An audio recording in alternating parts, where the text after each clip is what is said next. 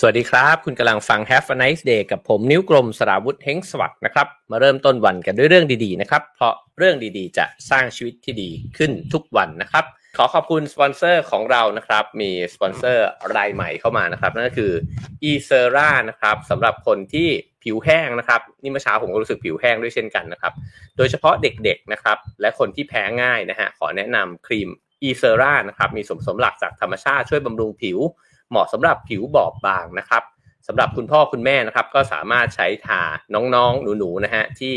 ผิวแห้งได้นะครับทาวันละสามสี่ครั้งนะครับ ตรงบริเวณที่ผิวแห้งนะครับ ซึ่งก็จะช่วยลดอาการคันนะครับ ซึ่งก็จะช่วยปกป้องปกป้องป้องกันผิวหนังด้วยนะครับ หาซื้อได้ตามร้านขายยาใกล้บ้านคุณนะครับ กล่องน่ารักมากเลยนะฮะมีรูปพี่หมีอยู่นะครับ แล้วก็ขอบคุณคูโมสเปรย์แอลกอฮอล์นะครับสำหรับล้างมือนะครับส่วนสมหลักจากธรรมชาติฟู้ดเกรดนะครับแล้วก็ยับยั้งเชื้อแบคทีเรียได้ 99.9%นะฮะซื้อได้ที่ s h อ p e e Lazada FN แล้วก็ Villa Market ทุกสาขานะครับ และก็ถ้าหาหน้ากากผ้าอยู่นะครับ ก็ขอแนะนำหน้ากากผ้ากราฟีน Clean Tech นะครับ ผ้ากราฟีนมีคุณสมบัติพิเศษนะฮะสะท้อนฝุ่น PM 2.5 ป้องกันไวรัสยับยั้งแบคทีเรียได้ 99.9%นะครับใส่สบายระบายความร้อนซักได้ 30 ครั้งนะฮะซื้อได้ทาง s h อ p e e Lazada แล้วก็ Line at cleantech นะครับ ขอบคุณสปอนเซอร์ทั้ง 3 รายของเรานะครับโอเคครับ วันนี้เรามาต่อกันนะฮะอย่างที่ได้สัญญาไว้นะครับว่าจะ เล่าหนังสือเล่มนี้เนี่ยให้ครบ7อุปนิสัยนะครับ แต่ก็ต้องยอมรับว่าไม่ได้เล่าทั้งหมดของเนื้อหานะฮะก็ถ้าอยากอ่านในรายละเอียดนะครับ แล้วก็ตัวอย่างทั้งหลายหลักการโดยละเอียดนะครับ ก็สามารถหาหนังสือมาอ่านกันได้เช่นกันนะครับ เพราะว่าเล่มนี้ตอนแรกกะทำตอนเดียวนะฮะแล้วก็มีคุณผู้ฟังเรียกร้องเข้ามาบอกว่าอยากฟังให้ครบเลยนะครับ ทั้งทั้งที่เขาเป็นคนที่อ่านแล้วด้วยนะครับ ก็ถือว่าใครที่เคยอ่านแล้วก็ถือโอกาสมาทบทวนกันนะครับ หนังสือเล่มนี้ชื่อภาษาไทยก็คือ 7 อุปนิสัยสำหรับผู้ทรงประสิทธิผลยิ่งนะฮะภาษาอังกฤษก็คือ The Seven Habits of Highly Effective People นะครับซีเฟนโควีนะครับฉบับภาษาไทยแปลโดยคุณนพดลเวชสวัสด์นะครับ เราคุยกันไปแล้ว 2 ตอนนะฮะ ตอนแรกก็คือนิสัย proactive นะครับ ก็คือการที่เราไม่ตกเป็นเหยื่อของเหตุการณ์ของสถานการณ์นะครับ ดึงเอาความรับผิดชอบกลับมาอยู่ในมือเรา แล้วก็พยายามที่จะจัดการกับเรื่องนั้นๆนะฮะ ให้มันเป็นไปในทางที่ดีขึ้นด้วยตัวเรานะครับ ในในพื้นที่ที่เราสามารถที่จะทำได้นะครับ แล้วก็อุปนิสัยที่2นะฮะเขาชวนกันตั้งปณิธานนะครับ ว่าจริงๆแล้วเนี่ย เรามองเห็นคุณค่าความหมายของชีวิตของเราเนี่ยว่ามีชีวิตอยู่ไปเพื่ออะไรนะครับ แล้วก็ปณิธานนั้นเนี่ยมันคล้ายๆกับเสาหลักที่มันปักปักยึดไว้นะฮะแล้วก็ต่อไปนี้ถ้าเกิดว่ากิจกรรมการตัดสินใจต่างๆนะครับ อะไรที่มันทำให้สับสนเนี่ยก็สามารถย้อนกลับไปดูไอ้เจ้าปณิธานหลักของชีวิตอันนี้ได้นะครับ คราวนี้มาถึงบทที่ 3 ซึ่งก็จะนำไปสู่ สิ่งที่มันเรียกว่าเป็นระดับปฏิบัติการมากขึ้นนะฮะถ้าเกิดว่าอย่างแรกเนี่ยมันคล้ายๆ กับแนวความคิดนะครับอย่างที่ 2 ก็คล้ายๆ กับวิธีการวางแผนนะฮะส่วนอันที่3เนี่ยจะเป็นการปฏิบัติแล้วนะครับ ซึ่งในหนังสือเนี่ยตั้งชื่อไว้ว่าทำสิ่งที่สำคัญก่อนนะครับ ในนี้เริ่มต้นด้วยคำถาม 2คำถาม ซึ่งผมว่าน่าสนใจแล้วก็สำคัญเลยทีเดียวนะครับ เขาบอกว่าให้แต่ละคนเนี่ย ลองสละเวลาตอบคำถามสองคำถามนี้กันสักนิดหนึ่งนะฮะคำถามแรกก็คือว่า ถ้ามันมีเรื่องหนึ่งที่คุณทำได้ แต่คุณยังไม่ได้ทำมันในตอนนี้เนี่ยนะฮะแล้วถ้าเกิดว่าคุณทำมันจนเป็นปกติวิสัยแล้วเนี่ย มันจะเห็นผลแตกต่างเชิงบวกเลย ต่อชีวิตส่วนตัวของคุณ เรื่องนั้นคือเรื่องอะไรนะครับ ก็ตอบกันไว้ในใจนะฮะหรือจะ เก็บคำถามนี้ไว้ แล้วก็ไปลองตอบดูได้ในเวลาที่ว่างๆนะครับ อาจจะลองลิสต์ออกมาในกระดาษก็ได้นะครับ มันอาจจะมีหลายเรื่องก็ได้ที่เราคิดออกนะครับ อาจจะเป็นเรื่องการงานการจัดการเวลานะครับ การกิน การนอนการออกกำลังกาย การปฏิสัมพันธ์กับผู้คนการฟังอะไรต่างๆ นานานะฮะมากมายเต็มไปหมดนะครับ เรื่องราวในชีวิตที่เราคิดว่าถ้าเราสามารถเปลี่ยนแปลงได้เนี่ยแล้วมันจะนำไปสู่ชีวิตที่มันดีขึ้นมาได้นะครับ เพราะว่าเราแต่ละคนมีปัญหา ที่แตกต่างกันไปนะครับ เพราะฉะนั้นคำตอบก็แตกต่างกัน ก็ลองตอบคำถามนี้ดูนะครับ ถ้ามีเรื่องหนึ่งที่ทำได้แล้วมันจะเปลี่ยนชีวิตเป็นในทางบวกเนี่ยอย่างมากเลย แต่เรายังไม่ได้ทำมันนะครับ ถ้านึกไม่ออกผมแนะนำหนังสือ uh, Have a nice life นะครับ จะมี 12 นิสัยนะครับ ให้เลือกอยู่ในนั้นนะฮะคำถามที่ 2 ครับเขาถามว่า แล้วถ้าเกิดว่ามันมีเรื่องหนึ่งในธุรกิจหรือว่าวิชาชีพการงานของคุณที่ทำอยู่นะฮะที่คุณทำได้ แล้วก็ทำมันจนเป็นอุปนิสัยเนี่ย มันจะเปลี่ยนแปลงไปในเชิงบวกมาก ๆ เช่นกันเนี่ย มันคืออะไร มี 2คำถามนะครับ เรื่องหนึ่งก็คือเรื่องส่วนตัว เรื่องที่ 2 ก็คือเรื่องการงานนะครับ ซึ่ง 2คำถามนี้จะเป็นแกนหลักนะฮะในการที่เราจะพูดคุยกันต่อไปสำหรับบทนี้นะครับ ก็ย้อนกลับไปสักนิดหนึ่งนะฮะนิสัยอุปนิสัยแรกเนี่ยที่สตีเฟนโควีเนี่ยเขียนก็คือว่า เราจะต้องดึงเอาคุณสมบัติของการเป็นผู้สร้างนะฮะกลับมาอยู่ในตัวเราก็คือ หรือเรียกอีกอย่างให้มันชัดก็คือ ผู้บงการชีวิตเนี่ยแหละนะครับ ก็บงการในพื้นที่เท่าที่เราพอจะทำได้นะครับ แล้วก็ความเชื่อที่ว่าไม่ว่าสถานการณ์เนี่ยมันจะเป็นยังไง เราเนี่ยเหมือนมือเขียนบท เราสามารถเขียนบทใหม่ต่อจากหน้านั้นเนี่ยให้มันเป็นบทที่ มันเป็นไปในทิศทางที่มันโอเคได้นะครับ ไม่ใช่ให้สถานการณ์เนี่ยมันมากำหนดเรานะฮะซึ่งอุปนิสัยที่2เนี่ยก็จะเป็นการสร้างขึ้นมาละพอเชื่อแล้วว่าฉันเนี่ยเป็นคนที่จะสร้างบทชีวิตของฉันเนี่ยขึ้นมานะครับ อุปนิสัยที่ 2 ก็เลยบอกว่าแล้วมันสร้างยังไงล่ะ การจะสร้างขึ้นมาได้เขาก็พูดถึงสถาปนิกนะครับว่า หรือนักออกแบบทั้งหลายเนี่ยว่ามันจะต้องออกแบบในจินตนาการขึ้นมาก่อน ก่อนที่บ้านเนี่ยมันจะสร้างลงมาบนพื้นที่จริง มันต้องคิดฝันขึ้นมาก่อนนะครับ แล้วก็เขียนลงบนกระดาษนะครับ วางแผนหลังจากนั้นเนี่ยจึงนำเอาไปก่อสร้าง อันนั้นคืออุปนิสัยที่ 2 เพราะฉะนั้นไอ้ภาพในจินตนาการที่จะตอบตัวเองว่า ฉันจะดำเนินชีวิตไปสู่จุดไหนเนี่ยมันก็จึงสำคัญแล้วก็ต้องชัดเจนนะครับ คราวนี้มาถึงอุปนิสัยที่ 3 ก็คือว่าสร้างละคราวนี้ลงมือสร้างครับ สร้างขึ้นมาเป็นผลงานที่จับต้องได้ แล้วเราจะสร้างผลงานนั้นเนี่ยขึ้นมาได้ยังไงนะฮะหรือสร้างไอ้เจ้าชีวิตของเราเนี่ยขึ้นมาได้ยังไงเขาก็พูดถึงนะครับว่าอ๋อมันมีสิ่งหนึ่งเนี่ยที่ผู้คนเนี่ยมักจะแสวงหาแล้วก็ประสงค์กันนะครับ นั่นก็คือการที่ต้องการที่จะมีอิสรภาพนะฮะก็คือถ้าฉันสามารถมีชีวิตที่ตัดสินใจนู่นนี่ได้นะครับ โดยที่มันไม่มีข้อจำกัดต่างๆเนี่ยอ๋อก็คงจะเป็นชีวิตที่ดีนะครับ ซึ่งในนี้ก็บอกว่าพลังอำนาจเนี่ยที่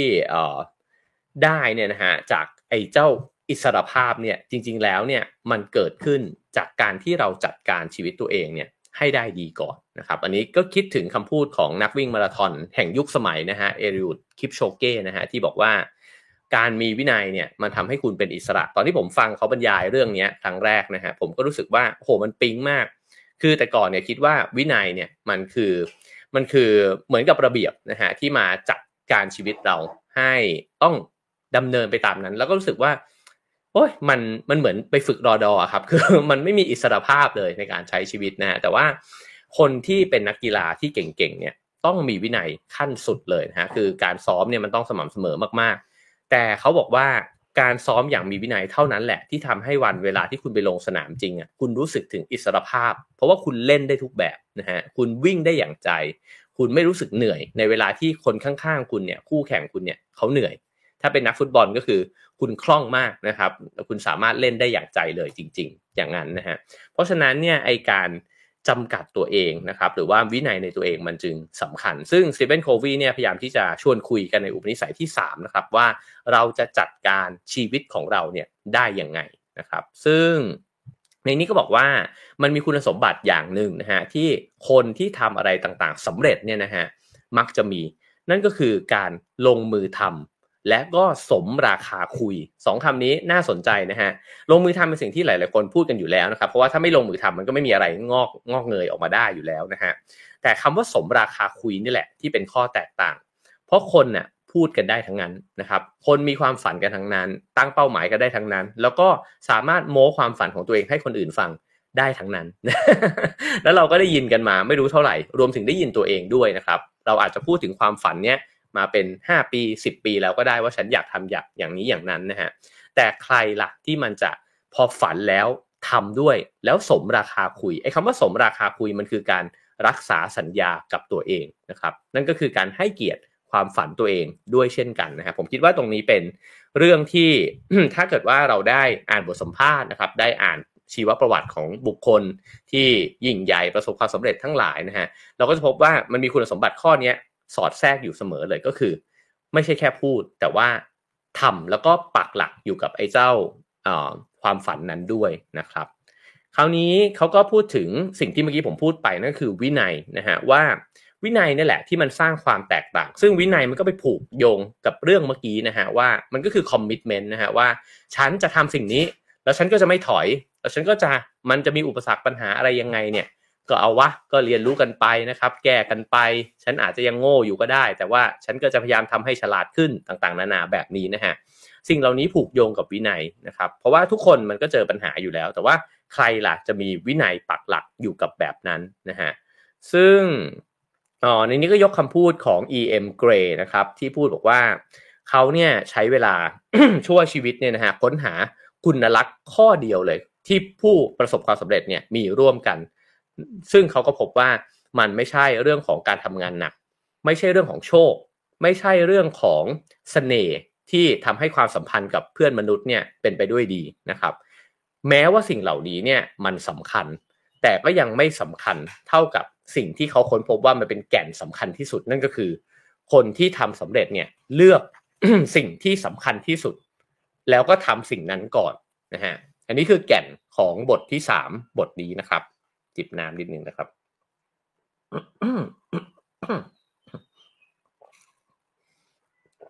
มีคนแนะนำหนังสือมาว่า ชื่อว่า Walk the Walk นะครับอบอกว่าคำว่าสมราคาคุยเป็นแก่น แล้วก็เป็นประโยคเด็ดของเล่มนี้นะฮะขอบคุณนะครับ ขอบคุณคุณ PJ นะครับ โอเค ซึ่งสิ่งนี้เนี่ยก็ตรงกันนะฮะกับสิ่งที่ได้เล่าไปในช่วงปีใหม่นะครับ นั่นก็คือที่หยิบหนังสือเรื่อง essentialism เนี่ยขึ้นมานะครับว่า ให้เลือกทำให้เลือกก่อนว่าอะไรเนี่ยมันสำคัญที่สุดแล้วก็ทำสิ่งนั้นนะครับ เพราะว่าไม่งั้นเนี่ย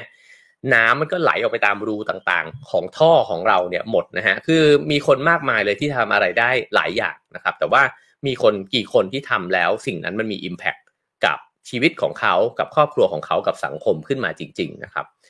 ก็เพราะฉะนั้นไอ้ความมุ่งมั่นนะฮะในใจเนี่ยที่จะที่จะดำเนินไปตามเป้าหมายสำคัญ ที่สุดในช่วงเวลานั้น เพราะเป้าหมายสำคัญก็เปลี่ยนไปได้เรื่อยๆนะฮะคือ ในปีนี้ก็อาจจะเป็นเป้าหมายนี้ ปีหน้าก็อาจจะเป็นอีกเป้าหมายหนึ่งนะครับ เราอาจจะได้ยินว่า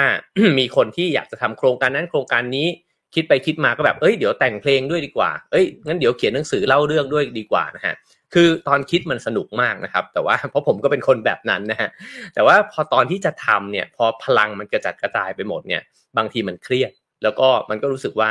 เออทำไมมันมันไม่ค่อยลื่นเลย มันทำไม่ได้อย่างที่ใจคิดนะครับ เพราะฉะนั้นถ้าไปอยู่ในจุดนั้นคำแนะนำจากหนังสือเล่มนี้คือว่าเลือกก่อนว่าตกลงแล้วอะไรมันสำคัญกันแน่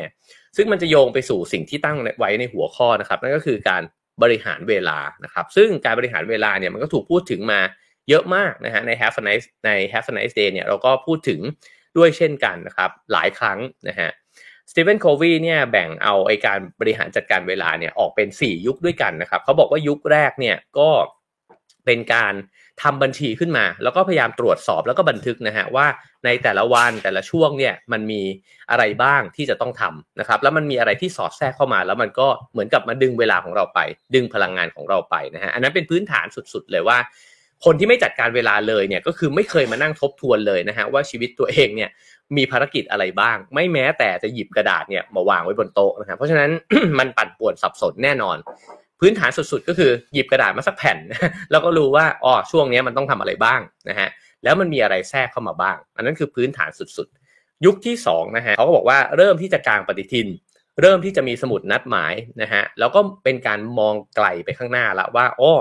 มันมีนัดนะมันจะต้องมีภารกิจที่ อาจจะไม่ได้เห็นในอาทิตย์เนี้ยแต่ว่าเห็นในอาทิตย์หน้านะครับ เดือนหน้าเป็นยังไง เห็นภาพกว้างของชีวิตเนี่ยมากขึ้นนะครับพอมาถึงรุ่นที่ 3 ก็คือเริ่มที่จะมีแนวความคิดนะครับ โดยที่ถามไปถึงว่าแล้วจริง ๆ แล้วเนี่ยอะไรกันที่มันเป็นค่านิยมหลักนะฮะแล้วก็อะไรที่เราให้ความสำคัญ เปรียบเทียบงานต่องานว่า เออเฮ้ยงั้นในบทบาทนี้มันยังไม่สำคัญ เราไปทำบทบาทนี้ก่อนไหมนะครับ อันนี้จะ ให้คนอื่นช่วยทำได้บ้างไหม อันนี้จะเป็นการระบุเป้าหมายระยะระยะระยะยาวนะฮะระยะกลางแล้วก็ลงมาที่ระยะสั้น เพื่อที่จะกระจายเวลาและพลังงานเนี่ยออกไป อันนี้คือคล้ายๆ กับเส้นประวัติศาสตร์ของการจัดการเวลานะครับ ซึ่งโควีเนี่ยเขาก็บอกว่าไอ้แบบที่3อะมันดูเหมือนจะเวิร์กนะฮะแต่สิ่งหนึ่งเนี่ยที่มันยังเป็นรูโวของมันอยู่ ก็คือว่ามันมุ่งเน้นไปที่ประสิทธิภาพของการทำงานเนี่ย มากจนเกินไป จนมันไม่สมดุลนะฮะก็คือวิธีการมองการจัดการเวลาแบบที่3เนี่ยคือทำยังไงก็ได้ ให้งานแล้วก็เป้าหมายที่ตั้งเป้าไว้เนี่ยมันบรรลุเป้าหมายแบบที่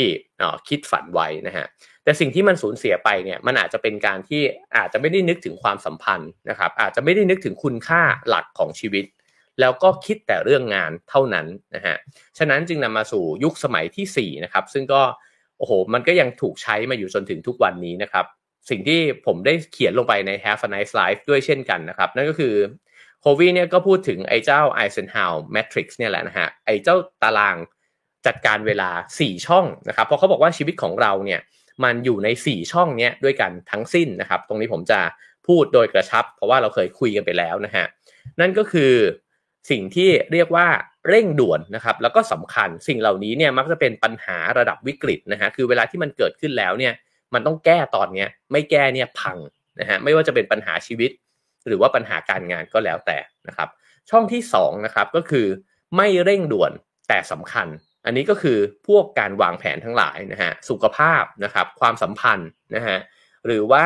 ไอ้เจ้าโครงการต่อไปของกิจการการงานของเรานะครับไม่ต้องทำตอนนี้ก็ได้ แต่ถ้าไม่ทำอนาคตพังแน่นะฮะอันที่สามก็คือ ไม่สำคัญ แต่เร่งด่วน อันนี้แปลกนะฮะก็คือว่าเออมันไม่ได้สำคัญ มันมันสำมันไม่สำคัญขนาดที่แบบคอขาดบาดตายอะ่ะแต่มันต้องทำเช่นมันต้องประชุมกับลูกค้านะครับ มันจะต้องอตอบอีเมลบางฉบับแล้วนะครับ มันจะต้องอจัดการไอ้เจ้าสิ่งเนี้ยหรือว่าไปส่งลูกต่างๆนานานะครับ มันอาจจะไม่ได้แบบคอขาดบาดตาย แต่มันต้องทำ นะฮะแล้วก็อันสุดท้ายก็คือสิ่งที่ค่อนข้างไร้สาระนะฮะคือไม่เร่งด่วนด้วยแล้วก็ไม่สำคัญนะครับ เช่นแต่มันอาจจะสำคัญทางจิตใจนะครับ เช่นเล่นเกม ดูซีรีส์เช็ค Facebook อะไรแบบนี้นะครับ อาจจะทำได้บ้าง แต่ว่าถ้าทำเยอะเนี่ยมันจะไปดึงเวลาจากช่องอื่นมา โอเค อันนี้พูดกันสั้นๆประมาณนี้นะครับ เพราะเชื่อว่าหลายท่านน่าจะเคยฟังสิ่งเหล่านี้กันอยู่แล้วนะครับ ผมจะไฮไลท์ไปที่สิ่งที่โควีเนี่ยเน้นแล้วก็ แตกต่างออกมานะครับเขาพยายามจะชี้ให้ดูนะครับว่าไอ้ตารางสี่ช่องเนี้ยถ้าเราได้ทำมันนะฮะแล้วก็เห็นละว่ามันมีภารกิจไหนบ้างที่อยู่ในช่องไหน แล้วเราก็จะเห็นนิสัยของเราเองนะครับว่ามันวินาศมากแค่ไหนแล้วนะฮะก็คือว่าถ้าเราเห็นว่าไอ้เจ้าเร่งด่วนแล้วก็สำคัญเนี่ยมันมาลุมมาตุ้มกันอยู่เยอะมากเนี่ยนั่นหมายความว่าไอ้ช่องสองอะเราไม่เคยทำเลยนะครับ ซึ่ง สิ่งนี้มันจะสะท้อนชีวิตมาก ๆ เลยว่าเราใช้ชีวิตมาโดยที่ไม่เคยมีการวางแผน แล้วก็ใช้ชีวิตเหมือนนักดับเพลิงนะฮะก็คือว่าไฟติดแล้วเราก็ต้องเอาลิงวิ่งเอาน้ำไปดับมันเนี่ยนะฮะถ้าใครลองลิสต์ตารางสี่ช่องนี้ออกมา แล้วเห็นว่าไอ้ช่องแรกเร่งด่วนและสำคัญเนี่ยมันเยอะที่สุดหนาแน่นที่สุดนะครับ แปลว่าชีวิตเราเอ่อ ผิดพลาดแล้วนะก็คือว่าเราน่าจะมีอะไรบางอย่างที่ผิดไปนะครับเขาเลยบอกว่าให้ไปสนใจเนี่ยหัวใจของไอ้เจ้าการจัดการเวลานั่นก็คือช่อง2นะฮะไอ้เจ้าช่อง 2 นี้เนี่ยมันคือสิ่งที่เป็นแผนระยะยาว นั่นก็คือวิสัยทัศน์นะครับการจัดความสมดุลให้เกิดขึ้นในชีวิตนะฮะไม่ว่าจะเป็นเรื่องความสัมพันธ์การงานสุขภาพต่างๆ นานานะครับ แล้วก็คือวินัย ช่อง2เนี่ยพอเราเห็นแล้วเราจะสร้างวินัยขึ้นมาได้นะครับ แล้วก็มันจะนำมาซึ่งการควบคุมชีวิตเนี่ยให้มันเกิดขึ้นได้ เพราะฉะนั้นนะฮะเขาก็อ้างคำพูดของปีเตอร์ดรักเกอร์นะครับบอกว่าคนที่ทรงประสิทธิผลเนี่ยไม่ได้พะวงอยู่กับปัญหา แต่จะไขว่คว้าโอกาสนะครับ คือถ้าเกิดว่าเราไม่จัดการช่องที่ 2 เราก็จะมีชีวิตอยู่กับการจัดการปัญหาอย่างเดียวนะฮะในขณะที่ถ้าเราโฟกัสที่ช่องที่ 2 เป็นหลัก เราจะสร้างโอกาส ขึ้นมาก่อนนะครับแล้วก็ตัดโอกาสที่ไม่สำคัญเนี่ยทิ้งไป เพราะฉะนั้นชวนกันกลับมาย้อนดูช่อง2นะครับกัน แล้วก็ต่อไปนะฮะเขาก็บอกว่าเออซึ่งสิ่งที่มันน่าสนใจมันจะกลับไปที่คำถามแรกนะฮะที่ผมเกิดไว้ในช่วงต้นรายการนะครับว่าไอ้เจ้าปัญหาที่เรายังไม่ได้ตอบเนี่ยนะฮะว่าถ้ามันมีสักสิ่งหนึ่งที่เราเปลี่ยนไปแล้วมันจะ เปลี่ยนชีวิตเราเนี่ยไปในเชิงบวกมากขึ้นมหาศาลเลย สิ่งนั้นคืออะไร ต้องทำในช่อง2ครับ เพราะช่องหนึ่งก็ช้าไปแล้ว เช่น ถ้าเราบอกว่าถ้าเราออกกำลังกายสม่ำเสมอ เราอาจจะมีสุขภาพที่ดีขึ้นมากๆเลยนะฮะถ้าเราไม่ทำและเราไม่วางแผนพอมันไปอยู่ในช่องหนึ่งปุ๊บอันนั้นคือช้าไปแล้วนะฮะเจอหมอแล้วนะครับ ซึ่งเพราะฉะนั้นเนี่ยกลับมาดูที่ช่อง2เป็นหลักนะครับ แล้วก็คำตอบของคำถามนั้นเนี่ย มันจะเริ่มต้น ที่ช่อง2แล้วมันถึงจะไปบริหารจัดการเวลา เพื่อที่จะทำให้เป้าหมายเนี้ยบรรลุให้ได้นะครับ เพราะฉะนั้นก็อันนี้ก็เป็นแกนหลักอันหนึ่งนะฮะของบทนี้นะครับ คราวนี้มาถึงเรื่องต่อไปก็คือว่าไอการจัดการเวลาเนี่ยมันมาพร้อมกับสิ่งหนึ่งนะครับ ซึ่งเป็นสิ่งที่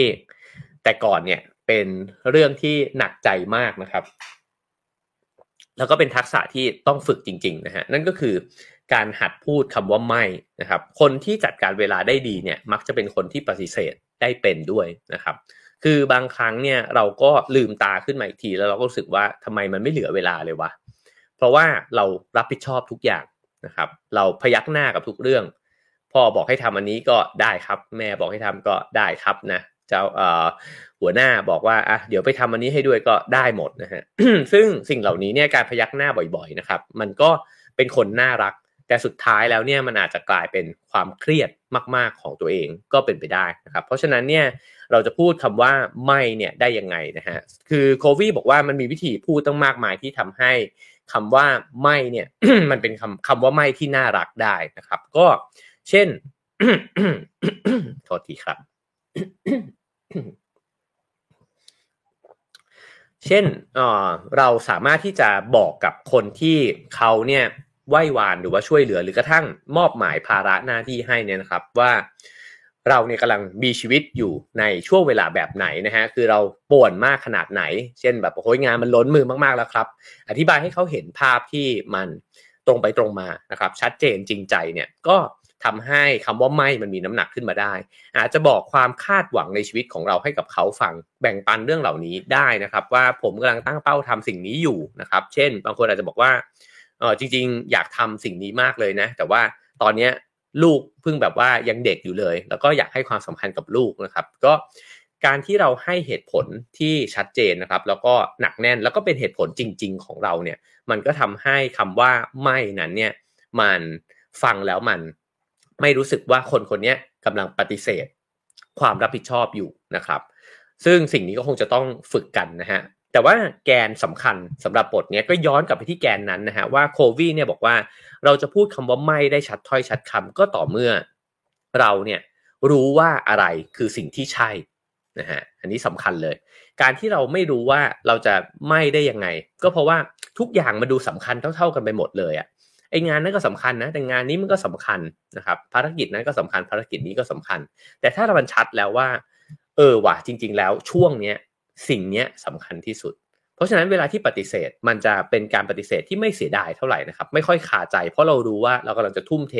สัพพะกำลังของเราเนี่ยลงไปที่จุดไหนนะฮะแล้วก็คำพูดยอดฮิตคลาสสิกก็คือที่บอกว่าศัตรูของสิ่งที่ดีที่สุดเนี่ยก็คือสิ่งที่ดีนั่นเองนะฮะคือจริงๆชีวิตเนี่ยมันมีเรื่องดีเนี่ยเยอะนะฮะมีงานที่น่าสนใจมากมายแต่เป็นหมดมีภาระหน้าที่ที่จำเป็นและสำคัญมากมายนะฮะ แต่คำว่าที่สุดเนี่ยแหละที่มันจะเป็นตัวตัดสินนะฮะว่าเราควรจะเรียงลำดับแล้วก็ตัดทอนเรื่องอะไรออกไปได้บ้างนะครับคราวนี้เขาก็พูดถึงประสบการณ์ของตัวเขานะครับ ว่าเขาเนี่ยได้ทำงานกับคนกลุ่มหลากหลายอาชีพนะฮะแล้วก็เวลาที่เขาตั้งคำถามไปว่า คุณคิดว่าถ้าเกิดว่ามันมีข้อบกพร่องในตัวคุณเนี่ยสักข้อหนึ่งนะฮะที่ทำให้คุณจัดการเวลาเนี่ยได้เละเทะ แล้วไม่เป็นไปตามที่คิดเนี่ยมันคืออะไร ข้อแรกก็คือ ไม่มีความสามารถในการจัดลำดับความสำคัญ ข้อ 2 คือไม่มีความสามารถและไม่ปรารถนาที่จะจัดระเบียบลำดับความสำคัญนะฮะอันนี้คือไม่อยากนั่นเองนะฮะอันที่ 3 ก็คือว่าขาดวินัยที่จะลงมือปฏิบัติตามลำดับความสำคัญ คือจัดเป็นจัดเรียงไว้หมดแล้ว แต่ไม่ทำพอถึงเวลาจริงๆไม่ทำนะฮะคนส่วนใหญ่เนี่ยมักจะตอบว่าขาดวินัยนะครับคือบอกว่าฉันเนี่ยรู้ว่าอะไรสำคัญ จัดการเวลาเป็นหมด เรียงลำดับงานเป็นหมด แต่พอจะทำจริงไม่มีวินัยนะครับโควีบอกว่าสำหรับตัวเขาเองไม่คิดว่านี่คือต้นตอของปัญหาที่แท้จริง พื้นฐานของปัญหาเนี่ยกลับอยู่ตรงที่ว่าเขาเนี่ยไม่ได้เอาไอ้เจ้าตารางเวลาทั้งหมดเนี่ยผนึกรวมไปกับอุปนิสัยที่ 2 นั่นก็คือการตั้งปณิธาน แล้วก็การมีเสาหลักของชีวิตตั้งหากผมว่าข้อสังเกตนี้น่าสนใจมากนะครับ เพราะว่าถ้าเรามองกันระดับผิว เราจะรู้สึกว่าเราไม่มีวินัย แต่จริง ๆ สิ่งที่ทำให้เราไม่มีวินัย มันเป็นเพราะว่าเราไม่รู้สึกว่าเป้าหมายนั้นมันสำคัญมากพอต่างหากนะฮะแล้วก็ถ้าเป้าหมายที่ตั้งไว้เนี่ยมันมีคุณค่ากับเรามากพอจริง ๆ แล้วเรารู้สึกกับมันจริง ๆ นะครับ ว่าอยากจะทำให้มันสำเร็จเนี่ย ผมว่าวินัยจะตามมาเอง ผมนึกถึงเป้าหมายที่ผมเรียกมันว่าเป้าหมายไร้เหตุผลนะครับ อย่างเช่น การตั้งเป้าว่าอยากจะไปวิ่งร้อยโล ที่ฮ่องกงเนี่ย ถามว่าถ้าถ้ามานั่งคุยกันว่า เพื่อนถามว่ามึงทำทำไม มีคนถามเยอะมากนะครับว่าทำทำไม มันก็ไม่รู้นะฮะบางทีมันก็ตอบไม่ได้ว่าทำทำไม แต่ก็คิดว่าอยากลองทำแล้วก็ทำแล้วมันก็คงจะฟินดีนะฮะเวลาที่วิ่งเข้าเส้นชัยหลังจากวิ่งผ่านมาเกือบ 30 ชั่วโมงโดยไม่ได้หลับได้นอนเนี่ย มันก็คงจะรู้สึกว่าเอาวะครั้งหนึ่งในชีวิตแบบนั้นนะครับ พอตั้งเป้าแล้วแล้วเห็นว่ามันมีคุณค่าจริง ๆ เนี่ย วินัยมันตามมานะครับ คือแม้ว่าจะต้องซ้อมประมาณสักเกือบเกือบเฉียดเฉียดสองมาราธอนต่อหนึ่งสัปดาห์เนี่ยนะครับ ก็คือต้องวิ่งสามชั่วโมงหรือสามสิบกิโลเมตรคู่กันสองวันเนี่ยในหนึ่งสัปดาห์เนี่ย มันไม่ใช่เรื่องสนุกเลยนะฮะ แต่ว่ามันก็ทำได้ มันไม่ใช่อยากทำด้วยนะฮะ แต่ว่ามันทำได้นะครับ ซึ่งผมคิดว่าโควีพูดเรื่องนี้มันเลยน่าสนใจมากว่า คนที่ไม่ทำตามระเบียบทำตามวินัยที่ตัวเองตั้งเนี่ย ก็เพราะว่าปณิธานคุณมันไม่ชัด นะฮะแล้วก็มันพร้อมที่จะถูกดึงเนี่ยแย่งไปโดยอย่างอื่นเนี่ยหมดเลยนะครับผมเปรียบเทียบเรื่องการวิ่งร้อยโลเพราะคิดว่ามันดูเป็นเรื่องที่ค่อนข้างไร้เหตุผลมากๆ ในสายตาคนทั่วไปนะครับ แต่ในขณะที่เป้าหมายของคนส่วนใหญ่เนี่ยล้วนแล้วแต่เป็นเป้าหมายที่มีเหตุผลและมีคุณค่าทั้งสิ้นนะฮะเช่น อยากจะสุขภาพดีขึ้นนะครับ อยากจะมีความรู้ความสามารถที่ดีขึ้นนะครับ หรือว่าอยากจะมีจิตใจ ที่สงบมากขึ้น อยากจะเข้าใจชีวิตมากขึ้น อยากจะดำเนินชีวิตไปตามความหมายของชีวิตที่ตัวเองได้เรียนรู้แล้วอะไรต่างๆนานานะฮะล้วนแล้วแต่เป็นเป้าหมายที่มีคุณค่ากว่าเป้าหมายที่ผมยกตัวอย่างมา ซึ่งอันนี้ในเชิงของผมเองนะฮะคนอื่นสำหรับคนอื่นร้อยโลอาจจะมีคุณค่ามากๆก็ได้นะฮะซึ่งแล้วทำไมเราจะทำไม่ได้นะฮะผมคิดว่ามันน่าจะทำได้ เพียงแค่ว่าเราเห็นคุณค่าของเป้าหมายนั้นจริงหรือเปล่านะครับ แล้วความมุ่งมั่นมันจึงจะตามมาเองนะฮะวินัยมันจึงจะตามมาเองนะครับ โควิก็เลยบอกว่าไอ้เจ้าสิ่งนี้มันจึงเกิดขึ้นในพื้นที่ที่ 2 ก่อนนะฮะผมยังเกาะอยู่กับตัวอย่างเดิมว่าพอผมบอกว่าช่วงเวลาเนี้ยเป้าหมายสำคัญสูงสุดของผมคือการไปจบร้อยโลให้ได้นะฮะผมก็มาใส่ในไอ้พื้นที่ช่องที่2เนี่ยว่า แล้วเราจะต้องจัดการเวลายังไงอะให้มันมีเวลาซ้อม เพราะฉะนั้นเนี่ยช่วงเย็นยังไงก็จะต้องกันเวลาไว้สำหรับซ้อมวิ่งนะฮะในแต่ละสัปดาห์เนี่ยอย่างน้อย 2 วัน นะครับ ก็หรือถ้าคุณไม่กันเวลาไว้ คุณก็ต้องรับผิดชอบชีวิตตัวเอง เช่น เกิดไปมีนัดกับคนอื่น แล้วต้องกลับมาตอนสองทุ่ม ก็สองทุ่มนั่นแหละใส่รองเท้าออกไปวิ่งนะอันนี้คือความบุ่งมั่นนะครับ ซึ่งบางทีอาจจะดูไร้สาระในสายตาคนอื่นก็ได้นะครับ แต่ว่าผมคิดว่าสำหรับเป้าหมายที่มันมากกว่านั้นเนี่ย มันก็ทำแบบนี้ได้เช่นกัน สมัยที่ทำงานโฆษณานะครับ แล้วก็ต้องกลับมาที่ห้อง ตอนนั้นเนี่ยสามทุ่มนะฮะแล้วก็ผมก็ตั้งใจว่าผมอยากจะเขียนหนังสือเล่มแรกเนี่ยโตเกียวไม่มีขาเนี่ยให้เสร็จนะครับ หลายจริงๆ อาจจะไม่ทุกคืนนะครับ แต่หลายคืนที่กลับมาเนี่ยผมก็มานั่งเขียนหนังสือแต่ตอนนั้นมันยังหนุ่มอยู่นะฮะก็สามารถทำงานตอนกลางคืนได้นะครับ เพราะฉะนั้นนี่เป็นแค่ตัวอย่างนะครับที่คิดว่าไอ้เจ้าหลักสำคัญเนี่ยมันคือปณิธานที่ตั้งไว้อย่างแรงกล้านะครับ แล้วก็มันก็จะนำมาซึ่งสิ่งเหล่านี้ แล้วมันนามาซึ่งการจัดการเวลา โดยเริ่มจากช่องที่ 2 ก่อนนั่นเองนะครับ เขาก็บอกว่าอยู่ที่ว่าคุณเนี่ยยึดอะไรเป็นศูนย์กลาง ถ้าคุณยึดความรักเป็นศูนย์กลางนะฮะคนรักของคุณคุณยึดเพื่อน คุณยึดความบันเทิงนะครับ สิ่งเหล่านี้เนี่ยมันก็อาจจะเป็นตัวที่มาดึงเวลาของคุณไป คือคือตัวอย่างที่พูดมาเนี่ยมันเป็นเรื่องที่รายละเอียดมากๆนะครับ แต่สมมติบอกว่าอยากให้ครอบครัวมีความสัมพันธ์ที่ดีขึ้น อันเนี้ยถือว่าเป็นปณิธานที่ใหญ่นะครับ แต่ถ้าบอกว่าเอ่อถ้าเกิดว่าอะแฟนจะนัดไป มันก็เป็นแค่รายละเอียดนะครับเพราะฉะนั้นเนี่ยโควิดพยายามที่จะชวนกลับมาที่เสาหลักที่มันเป็นหลักมาก ๆ จริง ๆนะครับ แล้วก็เพื่อที่จะได้เห็นว่าตกลงแล้วเวลาของเรามันถูกใช้ไปกับอะไร มันถูกดึงไปเนี่ยกับอะไรนะครับ เพราะฉะนั้นเเขาบอกว่าถ้าเกิดว่าคุณเนี่ยอยากจะกล่าวคำว่าไม่เนี่ยให้เต็มเสียงนะฮะคุณจะต้องเจอคำว่าใช่เนี่ยถึงระดับที่กล่าวมานะฮะคราวนี้ก็ มาพูดถึงปัญหานะครับว่าคนส่วนใหญ่เนี่ยที่บริหารเวลาเนี่ยนะครับไปเนี่ยก็มักจะไหลไปตามกระแสนะฮะก็คือว่ามันเกิดอะไรขึ้นมาก็ทำไปตามนั้นนะฮะซึ่งก็จะอยู่ในไอ้เจ้าการวางแผนเวลาเนี่ยแบบคลื่นลูกที่1นนะฮะแบบที่ผมได้ไล่มา 4 ยุคนะครับ ยุคที่2เนี่ยก็อาจจะมีการวางแผนเวลาล่วงหน้าไว้นะครับ แล้วก็ยุคที่3เนี่ยก็มีเป้าหมายที่ชัดเจน แต่อย่างที่บอกไปว่ามันอาจจะขาดสมดุลนะฮะแล้วก็มีมีตัวอย่างหนึ่งที่ตลกดีนะฮะเขาบอกว่ามีคนหนึ่งเนี่ยเหมือนกับสตริกมากกับการวางเป้าหมายตามตารางเวลาของตัวเองเอาไว้นะครับ ในแบบไอ้ขั้นขั้นที่3เนี่ยนะฮะเพราะฉะนั้นเนี่ยเขาจะยึดมั่นในตารางเวลาของตัวเองมาก จนกระทั่ง การที่มุ่งเน้นไปถึงเรื่องการงานอย่างเดียวเนี่ยมันทำให้ชีวิตเซนะครับแล้วก็ทำให้ความสัมพันธ์ ระหว่างเขากับแฟนเนี่ยมันอาจจะระหองระหองระแหงกันก็คือทำงานซะจนไม่มีเวลาได้มาให้กับแฟนบ้างนะฮะพอจะต้องมาคุยกันว่าจะเลิกไม่เลิกเนี่ยผู้ชายคนนี้ยังจัดการเวลานะฮะแล้วก็บอกว่าอะงั้นผมให้คุณชั่วโมงหนึ่ง เพื่อที่จะมาคุยกันว่าเราจะเลิกหรือไม่เลิกกัน อันนี้เป็นตัวอย่างที่ตลกนะฮะว่า ถ้าเกิดว่าเราไปซีเรียสกับไอ้เรื่องตารางเวลาเนี่ยถึงขั้นนั้นเนี่ยมันจะเป็นหุ่นยนต์นะครับ แล้วก็มันลืมสิ่งหนึ่งไปว่าตกลงแล้วชีวิตเราอยู่ไปเพื่ออะไรนะครับ ซึ่งถ้าเกิดว่าหลักการมันผิดเพี้ยนเนี่ยต่อให้จัดการเวลาดีเนี่ยมันก็อาจจะนำไปสู่เป้าหมายที่มัน ผิดเพี้ยนได้เช่นกัน โควีก็เลยกลับไปสู่อุปนิสัยที่2นะครับว่าปณิธานหลักจริงๆเนี่ยมันต้องมีคุณค่าจริงๆนะฮะแล้วมันจะได้ไม่เพี้ยนไปนะครับ เช่นมันก็ต้องมีเรื่องของความสัมพันธ์อยู่ในนั้นด้วยนะครับ ก็ถึงจะเป็นสิ่งที่มันสมดุลกันมากขึ้นนะครับ คราวนี้มาถึงเครื่องจัดระเบียบเวลานะฮะในพื้นที่ที่2นะครับที่เมื่อกี้บอกว่ามันเป็นหัวใจของไอ้เจ้า 4 ตารางเนี้ยนะฮะ ว่ามันอาจจะต้องลองไปตรวจสอบเกณฑ์ 6 ข้อนี้ดูนะครับ ข้อแรกก็คือความกลมกลืนนะฮะว่าบทบาทแล้วก็การปฏิบัติของเราเนี่ยกับเป้าหมายเนี่ยมันกลมกลืนกันหรือเปล่านะครับ แล้วก็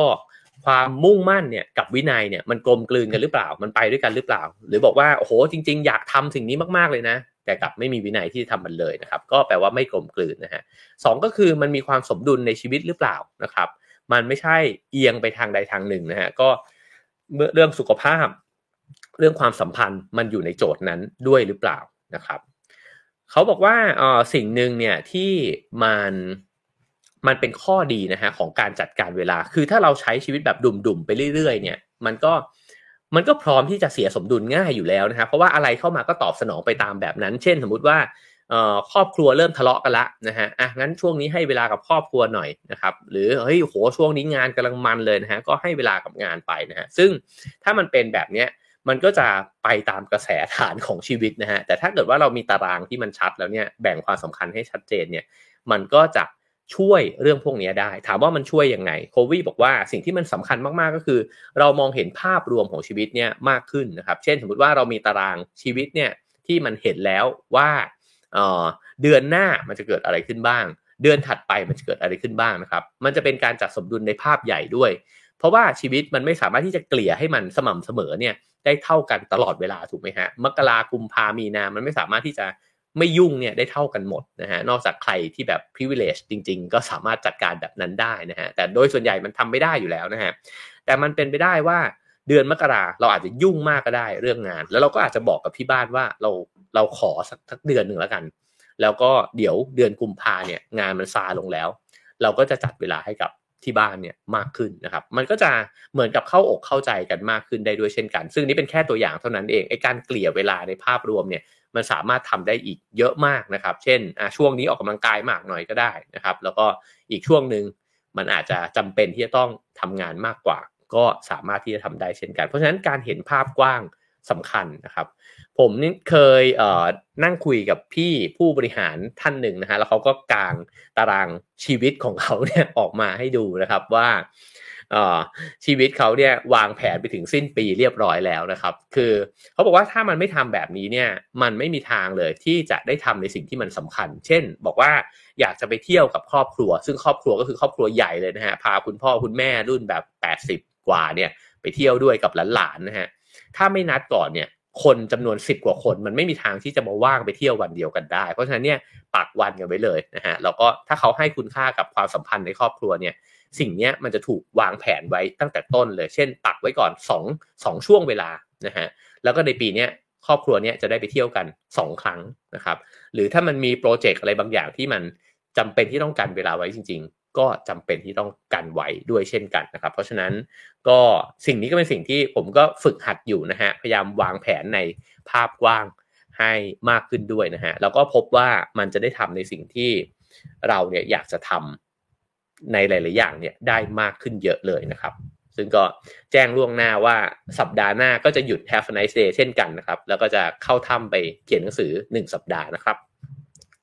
เอ่อคราวนี้ ก็มีเรื่องที่ต้องเช็คอีกนะครับนั่นก็คือเรื่องมิติมนุษย์นะฮะเขาก็บอกว่าก็ต้องมาดูด้วยว่าเราเนี่ยทำงานอยู่กับมนุษย์นะมันไม่ใช่ว่าไปตาม follow ตารางของเราซะจนคุณเนี่ยลืมมนุษย์คนอื่นไปหมดเลยว่าไม่ผมคิดแบบนี้ไว้ละคุณผมไม่สนใจคุณทั้งนั้นนะฮะมันจะต้องยืดหยุ่นได้ ซึ่งจะนำไปสู่ไอ้เจ้าเกณฑ์ข้อถัดไปก็คือว่า ตารางนั้นเนี่ยมันยืดหยุ่นพอหรือเปล่า เพราะบางคนเนี่ยพอเซตตารางขึ้นมาเนี่ยเป็นหุ่นยนต์นะฮะแบบที่บอกไปเมื่อสักครู่ว่า เขาบอกว่าตารางเวลาการจัดการเวลาเนี่ยมันเป็นผู้รับใช้เรา คือมันทำให้เราใช้ชีวิตได้สะดวกสบายมากขึ้น อย่าให้มันมาเป็นเจ้านายเรา คือไม่ใช่ว่าลงตารางไว้แล้ว ไม่ผมไม่ได้ผมไม่เปลี่ยนมันผมลงไว้แบบนี้แล้วนะอันนั้นเนี่ยมันจะนำไปสู่ปัญหาอื่นนะครับ ก็คือสุดท้ายจะไม่มีใครอยากคบหาด้วยนะฮะว่าไอคนนี้มันเป็นอะไรของมันวะมันไม่มีความยืดหยุ่นเลยนะครับ แล้วก็อันสุดท้ายก็คือว่าเขาแนะนำให้ตารางเนี้ยมันสามารถเคลื่อนย้ายได้ ไม่ใช่ไปเขียนไว้บนกระดานนะครับ ยุคสมัยนี้ก็ง่ายขึ้นละนะฮะเพราะว่าทุกคนก็อาจจะอยู่ในมือถือแล้ว แต่ว่าผมเองก็เป็นคนหนึ่งที่ชอบเขียนตารางในกระดาษนะครับ แล้วก็ชอบลบชอบแก้ แล้วเวลาเห็นมันพลิกหน้าไปพลิกหน้ามามันง่ายดีนะฮะก็แล้วแต่ครับจะเป็นสไตล์ไหนก็ได้นะครับ แต่ว่าโควีบอกว่าให้พกติดตัวไปด้วยได้นะฮะมันจะดีนะครับ คราวนี้มาถึงเรื่องของเป้าหมายนะฮะเขาก็บอกว่าไอ้เจ้าเป้าหมายนี้เนี่ยมันน่าจะ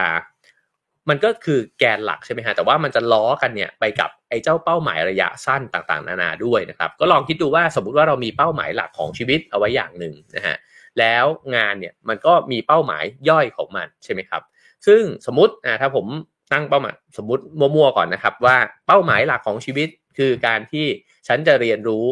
ว่าชีวิตเนี้ย มันเกิดมาทำไมสมมตินะฮะอยากรู้ความหมายของชีวิตนะครับ แล้วก็อะเป้าหมายลอง ฉันจะเขียนหนังสือสองเล่มในปีนี้นะครับฉะนั้นหนังสือสองเล่มนี้เนี่ยมันน่าจะไปตอบโจทย์กับเป้าหมายใหญ่ในชีวิตว่า เอองั้นก็จะศึกษาว่าตกลงแล้วเนี่ยความหมายของชีวิตเนี่ยมันคืออะไรนะครับ ก็มันก็จะล้อไปด้วยกันแบบนี้นะฮะเพราะฉะนั้นงานก็เหมือนกันสมมติว่าเป้าหมายหลักมันอาจจะเป็นเรื่องของการตั้งหลักให้ได้ ภายในอายุเท่านี้นะครับ งานก็อาจจะเป็นการเลือกสิ่งเหล่านั้นด้วยเช่นกัน ซึ่งแต่ละคนก็อาจจะมีเป้าหมายที่ไม่เหมือนกันไปนะครับ แต่สิ่งที่สิ่งที่โควีพยายามที่จะชวนคิดนะฮะก็คือ บอกว่าเราเนี่ยควรจะถอยออกมาดูไอ้เจ้าเป้าหมายใหญ่เนี่ยเป็นระยะ เพื่อให้สิ่งที่เราตัดสินใจทำเนี่ยในแต่ละวันในแต่ละสัปดาห์แต่ละเดือนแต่ละช่วงเวลาเนี่ยนะฮะมันไม่ได้เพี้ยนไปจากเป้าหมายใหญ่ เพราะไม่งั้นเนี่ยมันจะเท่ากับ เราใช้เวลาเนี่ยจำนวนมากเลยนะฮะในชีวิตเนี่ยไปกับการที่ไม่ได้ทำในสิ่งที่มันไป support เป้าหมายหลักนะครับ ซึ่งในนี้ก็บอกว่า ถ้าเกิดว่าเราเห็นว่าอะไรบางอย่างมันเป็นเรื่องสำคัญมากๆเนี่ยก็น่าจะแล้วก็มันส่งเสริมไอ้เจ้าเป้าหมายหลักด้วยเช่นนะฮะสมมติว่าเป้าหมายหลักเนี่ยมันอาจจะเป็นเรื่องอะไรเป็นนามธรรมเลยก็ได้นะครับ เช่นอ๋อการเรียนรู้ชีวิตการ มีการเป็นพ่อที่ดีแบบนี้ก็ได้นะครับ แต่ว่ามันมีสิ่งที่จะไปสนับสนุนไอ้เจ้าบทบาทนั้นหรือว่าเป้าหมายนั้น เช่น ถ้าจะทำได้ก็ต้องมีสุขภาพที่ดีเหมือนกันนี่หว่า สิ่งนี้ก็สำคัญไม่แพ้กันนะฮะเพราะฉะนั้นก็สามารถที่จะกันสิ่งเหล่านี้เนี่ยเอาไว้ได้นะครับเขาก็บอกว่าก็ถ้าเกิดว่าเราเห็นว่ามันสำคัญก็กันไว้เลย วันละชั่วโมง 3-4 วันต่อสัปดาห์นะครับเขาก็พูดถึงว่า ขนาดศาสนาเนี่ยก็ยังมีวันหยุดนะฮะให้ให้หยุด เพราะฉะนั้นไอ้วันหยุดเนี่ยมันก็เป็นสิ่งที่เอาไว้ทำในเรื่องที่มันไม่ใช่เรื่องหลักของชีวิต แต่ก็เป็นเรื่องสำคัญเนี่ยด้วยเช่นกัน แต่ว่าทุกวันนี้วิถีชีวิตมันก็อาจจะเละๆกันไปนะฮะแล้วก็เสาร์อาทิตย์ก็อาจจะต้องทำงานด้วยนะครับ แล้วก็เวลาของงานไม่รู้สิ้นสุดที่ตรงไหนนะครับ เราจึงจำเป็นที่จะต้องกันไอ้เจ้าสิ่งเหล่านี้ออกมา ให้มันเป็นตารางของเราเองนะครับ ซึ่งสำหรับเรื่องของหัวสมองก็อาจจะเป็นคำพูดยอดฮิตที่บอกว่าก็ต้องมีเวลาที่จะรับขวานบ้างนะฮะเพราะว่าถ้าจะเอาขวานจามต้นไม้อย่างเดียว แล้วก็คิดว่าโอ้ยตัดต้นไม้ได้เยอะแยะเลยเนี่ยวันหนึ่งมันก็จะตัดไม่ค่อยได้แล้วนะฮะเพราะว่าขวานมันมันทื่อไปหมดแล้วนะครับ เพราะฉะนั้นไอ้เจ้าสิ่งที่มันไม่ได้เป็นเป้าหมายหลักใหญ่ ๆ เนี่ยมันก็มีความสำคัญด้วยเช่นกันนะครับ คราวนี้มาถึงแผนภูมิที่เขาวาดไว้นะฮะว่า ลองเช็คแบบนี้ดูก็ได้นะครับ ว่า 1 ก็คือการจัดระเบียบระยะยาว ก็เริ่มจากคำปณิธานของเรานะฮะว่าเราตั้งปณิธานของเราเนี่ยไว้ว่าอะไรในช่วงเวลานี้นะครับ แล้วมันก็จะย่อยมาที่แล้วบทบาทที่เรากำลังกระทำอยู่ล่ะ มันตอบปณิธานนั้นหรือเปล่านะฮะบทบาทจริงๆ ในแต่ละคนก็เต็มไปด้วยบทบาทหลากหลายมากๆนะฮะเช่น เราอาจจะเป็นพนักงานบริษัท เราอาจจะเป็น พ่อค้าออนไลน์แม่ค้าออนไลน์อยู่ด้วยก็ได้นะครับ เราอาจจะเป็นพ่อของลูกนะฮะเราอาจจะเป็นลูกของพ่อในคนเดียวกันด้วยเลยนะครับ แล้วก็เราก็อาจจะเป็นเพื่อนของน้องหมาน้องแมวที่บ้านนะฮะไม่รู้ใครเป็นเจ้านายใครนะฮะก็สิ่งเหล่านี้มันมีบทบาทมากมายแต่ไปหมดหรือกระทั่งในบริษัทเองเนี่ยเราก็อาจจะเป็นลูกน้องของเจ้านาย แล้วก็เป็นหัวหน้าของลูกน้องนะครับ คือบทบาทเหล่านี้ซ้อนกันอยู่มากมายเต็มไปหมดแต่ ในบทบาทนี้นี่เองเนี่ยโควีเขาบอกว่ากลับไปดูนะฮะว่าเรากำลังกระทำในสิ่งที่มันสอดคล้องกับปณิธานของเราเนี่ยหรือเปล่า สิ่งนี้ก็ทำให้เราอาจจะตัดบางบทบาทออกไปที่มันไม่สอดคล้องนะครับ เพราะว่ามันก็เปลืองเวลาเปลืองแรงของเรา แล้วก็การตัดออกไปบางทีมันอาจจะช่วงแรกมันอาจจะดูเหมือนตัดโอกาสตัดรายได้นะครับ แต่ว่าการมาโฟกัสกับสิ่งที่มันสำคัญจริงๆเนี่ย ในบ้านปลายที่สุดเนี่ยมันอาจจะนำมาซึ่งผลลัพธ์ที่ทรงประสิทธิภาพมากกว่าก็เป็นไปได้นะครับแล้วก็จากบทบาทเนี่ยมันก็จะนำไปสู่เป้าหมายนะฮะซึ่งเป็นเป้าหมายระยะยาว เช่น เราอาจจะวางเป้าหมายร่วมกันกับทีมงานของเรานะฮะวางเป้าหมายร่วมกันกับครอบครัวของเรา หรือมีเป้าหมายระยะยาวของตัวเราเอง อันนี้ก็จะเป็นจากปณิธานนะฮะมันก็จะย่อยลงมาสู่สิ่งที่เป็นการปฏิบัติมากขึ้น แล้วก็ย่อยลงไปอีกจะเป็นการปฏิบัติแล้วนะครับ ก็คือย่อยมาถึง ระดับรายสัปดาห์ พอมันมีบทบาทแล้ว แล้วรายสัปดาห์ล่ะ บทบาทของเราอันเนี้ยมันต้องทำอะไรบ้าง ผมว่าไม่ต้องไปทำแบบว่าโอ้โห ให้มันจริงจังขนาดที่มันนั่งลิสต์ว่าในที่ทำงานฉันจะต้องทำอันนั้นอันนี้ที่บ้านฉันต้องทำอันนั้นนี้ แต่ว่าการได้มีเวลานะครับเนี่ยหนังสือผู้จัดการเวลาเนี่ยมักจะบอกว่าคุณเสียเวลาแค่หนึ่งชั่วโมงในสัปดาห์เนี่ยชีวิตคุณจะมีระเบียบขึ้นอีกเยอะเลยนะคือผมว่าไม่ต้องซีเรียสว่า จะต้องเป๊ะขนาดนั้น แต่ว่ามีเวลาสักชั่วโมงครับมาทบทวนว่าอาทิตย์นี้มันมีอะไรสำคัญสำคัญที่ต้องทำบ้างให้เสร็จนะฮะแล้วก็ทั้งเรื่องส่วนตัวเรื่องการงาน เอาง่ายๆแค่นี้ผมว่าชีวิตก็ดีขึ้นเยอะแล้ว นี่เป็นสิ่งที่ผมกับชิงชิงทำมาตั้งแต่ปลายปีนะครับ แล้วก็พบว่าดีขึ้นมากนะ จะมีเราเรียกกันว่า sunrise meeting นะฮะก็จะทำกันในเช้าวันอาทิตย์นะฮะก็ มาวางแผนกันว่าเออสัปดาห์นี้มีอะไรต้องทำบ้างนะครับ ชีวิตดีขึ้นมากเลยนะฮะหลังจากที่รู้บทบาทตัวเองแล้ว ก็กำหนดเป้าหมายแล้วก็กำหนดแผนงานครับว่ามันมันย่อยไปถึงระดับที่แบบพาแมวไปอาบน้ำนะครับพาเอารถไปล้าง แบบนี้นะแล้วก็ค่อยๆ ขีดค่าออกทีละอย่างใครจะทำอันนี้ใครทำอันนี้ไปด้วยกัน อันนี้เฮ้ยคนอื่นเขาช่วยทำได้บ้างไหมนะฮะสิ่งเหล่านี้ช่วยได้มากนะครับ แล้วก็ มันจึงจะทำให้เราเนี่ยมีเวลาในการทำสิ่งที่สำคัญได้นะครับ เพราะฉะนั้นโควิดเลยพูดถึงสเกลทั้ง2สเกลนะครับ ก็คือ 1 ก็คือเห็นชีวิตในระยะยาวนะครับสก็คือวางแผนงานรายสัปดาห์นะครับ ก็ชวนกันนะครับ ถ้ามีเวลาสักหนึ่งชั่วโมงต่อสัปดาห์เท่านั้นเองนะฮะลองเขียนลงบนกระดาษนะครับว่าในบทบาทหน้าที่ต่างๆของเราเนี่ยมันมีอะไรบ้างที่เราจะต้องทำแล้วเราต้องทำเองหรือเปล่า เราช่วยกันทำได้ไหมเราให้คนอื่นทำได้บ้างไหมนะครับ ซึ่งในนี้ก็ทบทวนนะฮะบอกว่าจากอุปนิสัยสามอุปนิสัยที่เราไล่เรียงกันมา ถ้าใครยังไม่ได้ดูก็ย้อนกลับไปดู 1 กับ 2 ได้นะฮะใน r a l Finger Channel นะครับว่าอุปนิสัยที่1เนี่ยมันเหมือนกับเราเป็นโปรแกรมเมอร์นะครับก็คือบอกว่าชีวิตเนี่ยมันเต็มไปด้วยเรื่องราวและอุบัติเหตุมากมายเต็มไปหมดนะฮะมันมีโควิด มันมีสถานการณ์ที่เปลี่ยนแปลงไปเศรษฐกิจอาจจะไม่ดี หมูอาจจะติดโรคนะคือโอ้โหมันเต็มไปด้วยเรื่องราวที่คาดการไม่ได้ทั้งสิ้นนะฮะ แต่ทำยังไงล่ะ เราจะเขียนโปรแกรมที่มันจะตั้งโปรแกรมในส่วนชีวิตของเราอะเอาเอาตรงนี้เอาให้อยู่ก่อนนะฮะแล้วค่อยไปค่อยไป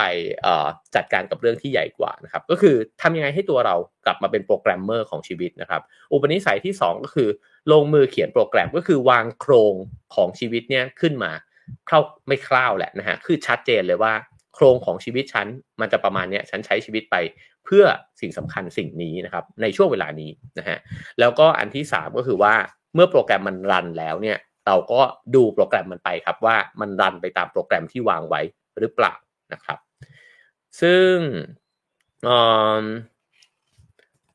ในนี้ก็บอกว่าทดไว้สักอย่างหนึ่งนะฮะว่ามนุษย์เนี่ยเป็นสิ่งสำคัญนะครับ แล้วก็อย่าให้ประสิทธิภาพ ของการทำงานหรือเป้าหมายเนี่ยมันมาบดบังความสัมพันธ์ของมนุษย์ คือยังไงก็ดูแลมนุษย์ให้ดีๆ ด้วยนะครับ คราวนี้มาถึงส่วนสุดท้ายนะครับ ซึ่งก็คือข้อแตกต่างระหว่างผู้ผลิตกับผู้บริหารนะฮะอันนี้น่าสนใจเขาบอกว่าส่วนหนึ่งเนี่ยที่ทำให้คนเราเนี่ยทำงานได้ไม่ค่อยมีประสิทธิภาพนะครับ ก็คือเราไม่ค่อยยอมที่จะแจกงานให้คนอื่นทำและเหตุผลที่คนไม่ยอมแจกงานให้คนอื่นทำเนี่ยก็เพราะว่าเบื่อ ที่จะต้องไปบรีฟเขานะครับเขาบอกว่าบางคนเนี่ยคิดเสมอว่าเวลาที่จะต้องไปบอกอีกคนว่าต้องทำนั้นทำนี้ทำนี้ทำนี้ทำนี้เนี่ยมันเสียเวลาสู้ทำไปเองเลย ง่ายกว่า ผมคิดแบบนี้ประจำเลยนะฮะเป็นสิ่งที่เขาบอกว่าเป็นความคิดที่ไม่ใช่ผู้บริหารเลยนะฮะเพราะผู้บริหารจะต้องกล้าที่จะให้คนอื่นทำแล้วก็แจกงานเนี่ยเป็นนะฮะก็เพราะฉะนั้นเนี่ยเขาบอกว่า วิธีคิดแบบผู้ผลิตก็คือว่าถ้าคุณใส่ Input เนี่ยเข้ามา 1 หน่วย มันก็จะออกไป 1 หน่วย เพราะว่าคุณทำเองใช่ไหมฮะอ่ามันทำได้ประมาณนี้ก็ออกไป 1 หน่วย แต่ว่าถ้าเป็นวิธีคิดแบบผู้บริหารเนี่ยมันอาจจะเอา Input เนี่ยทรัพยากรบางอย่างเนี่ยใส่เข้ามา 1 หน่วยเนี่ยแต่มันอาจจะถูกทำออกไปเนี่ยให้ได้เป็น 4 หน่วยก็ได้นะฮะก็คือว่ามันมีคนมาช่วยผลิตเนี่ยอีกเยอะนะฮะมีคนมาแบ่งเบาภาระหน้าที่เนี่ยไปนะครับ ซึ่งเขาก็บอกว่าแน่นอนแหละไอ้เจ้าการฝากฝังหน้าที่ให้กับคนอื่นทำอะตอนแรก ๆ มันก็มีแรงเสียดทานนั้นอยู่อะว่าไม่อยากให้ทำเลย เพราะว่าทำไปก็ไม่รู้ทำได้ดีหรือเปล่าพอทำไม่ได้ดีเดี๋ยวก็ต้องมานั่งแก้อีกนะฮะทำเองดีกว่านะครับเขาบอกมันต้องฝืนใจในช่วงเวลาแรกแบบนี้ไปนะฮะแล้วก็ให้อิสระกับคนคนนั้นนะฮะแล้วก็ให้เขาได้ลองผิดลองถูก แล้วก็ดูแล เขาด้วยคือคอยไกด์เขาคอยที่ให้คำแนะนำเขานะครับ แต่มันมีแกนหลักสำคัญที่โควีเนี่ยดึงขึ้นมานะฮะเพื่อที่จะทำให้เห็นสิ่งนี้ชัดเจนว่า สิ่งหนึ่งที่จะทำให้เราฝากฝังงานคนอื่นได้ดีขึ้นเนี่ยก็คือมาคุยกันก่อนว่าเป้าหมายร่วมกันมันคืออะไร แล้วก็คุยกันถึงผลลัพธ์ว่ามันสิ่งนี้แหละเป็นสิ่งที่อยากได้ให้เป็นผลลัพธ์แล้วให้ชัดเจนที่สุดนะฮะถ้าผลลัพธ์มันชัดเจนที่สุด คนคนนั้นจะรู้ว่าตัวเองจะต้องทำอะไร ผลลัพธ์ ก็คือหน้าตาของผลลัพธ์ความคาดหวังนะฮะสองก็คือเป้าหมายในเรื่องของเวลาด้วยว่าขอเสร็จในเวลาเนี้ยนะฮะแล้วคุณจะไปทํำยังไงก็ได้นะฮะแต่ว่าเราก็คอยดูอยู่นะฮะก็แล้วคุณก็ทำมาให้มันเสร็จในแบบนั้นนะฮะแรกๆมันอาจจะยังไม่ได้เป็นเป๊ะไปตามสิ่งที่คาดหวังนะฮะแต่ว่าหลังจากนั้นเนี่ยพอได้เรียนรู้ก็จะค่อยๆทำได้ดีมากขึ้น เพราะฉะนั้นคีย์มันก็คือว่าหลีกเลี่ยงที่จะบอกว่าทำอย่างไร แต่ให้คุยกันว่าต้องการสิ่งใดนะครับ แล้วก็ปล่อยให้ความรับผิดชอบอยู่ในมือของคนคนนั้น แล้วมาวัดกันที่ผลของงานนะครับ ซึ่งสิ่งนี้เป็นสิ่งที่โควีเนี่ยเอามาประกบนะฮะกับเรื่องของการจัดการเวลา เพราะว่าเขาบอกว่าจุดโหวหนึ่งที่ทำให้คนจัดการเวลาได้ไม่ดี ก็คือการที่ไม่ยอมปล่อยภาระหน้าที่ ซึ่งไม่ได้หมายถึงงานเท่านั้นนะครับ ไม่ยอมปล่อยภาระหน้าที่เนี่ยไปจับมือตัวเองเลยบางทีอาจจะเป็นการดูแลลูก การดูแลพ่อแม่นะฮะหรือการดูแลงานบ้านนะครับคือพอมันอยู่ในหมวดที่ฉันจะทำมันเองทั้งหมดเนี่ยนะฮะมันก็ทำให้ไม่มีเวลามานั่งจัดการไอ้ช่องสองเลยนะครับ ว่าตกลงแล้วระยะยาวเนี่ยเราวางแผนยังไงกับชีวิตบ้างนะครับ บางคนจึงบอกว่า การที่เอ่อให้เงินคนอื่นนะครับ มาทำในงานที่เราสามารถให้เขาทำได้เนี่ยมันกลับทำให้เรามีเวลามาวางแผนที่จะสร้าง รายได้เนี่ยให้มากขึ้นกว่าเดิมอีกนะฮะในขณะที่บางคนบอกว่าเออก็ไม่รู้จะไปจ้างเขาทำไมทำเองก็ได้นะฮะกับทำให้อ่า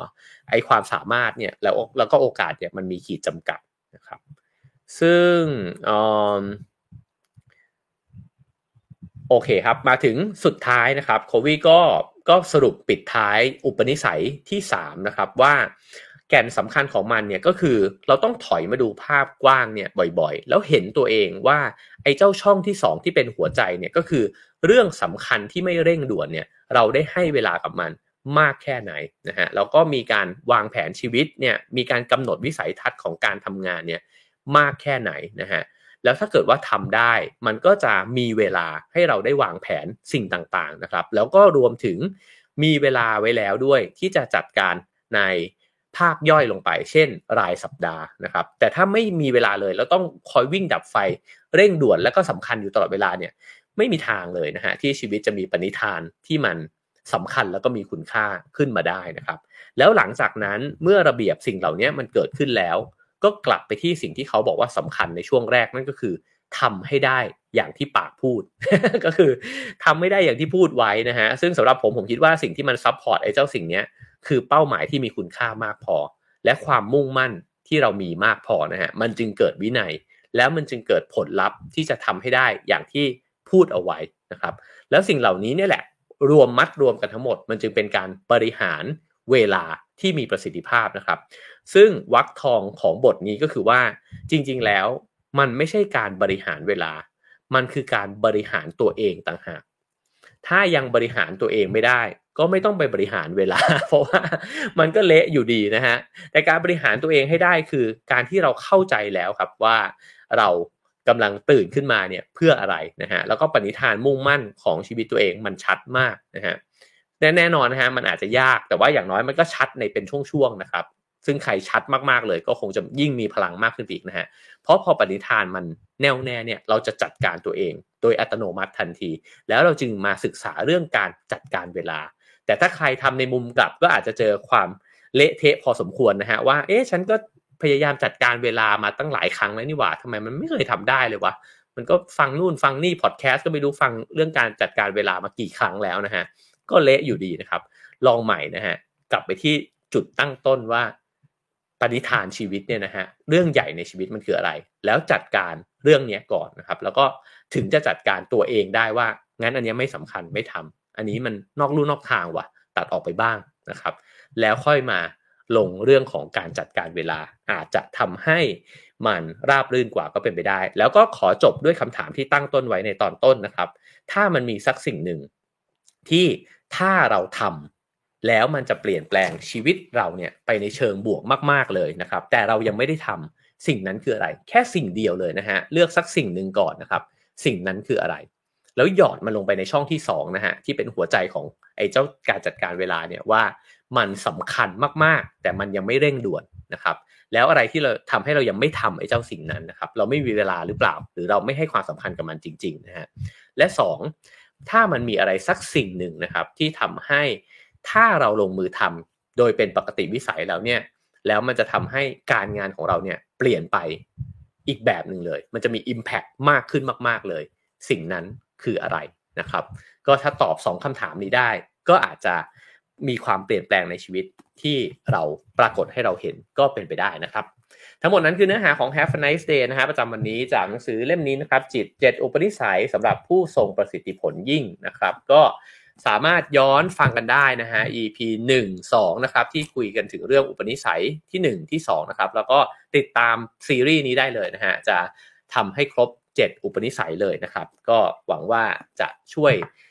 ตั้งหลักนะฮะในช่วงเวลาปีใหม่กันได้ บ้างไม่มากก็น้อยนะครับ ก็เช่นเคยนะครับ ขอบคุณทุกคนที่ฟังมาถึงตอนนี้นะฮะสามารถให้คะแนนความพึงพอใจกันเข้ามาได้นะครับ 5 4 3 2 1 0 นะครับว่าชอบไหมสนุกไหมเป็นประโยชน์ไหมนะครับ แล้วก็ comment แลกเปลี่ยนความคิดเห็นกันเข้ามาได้ เช่นเคยนะครับ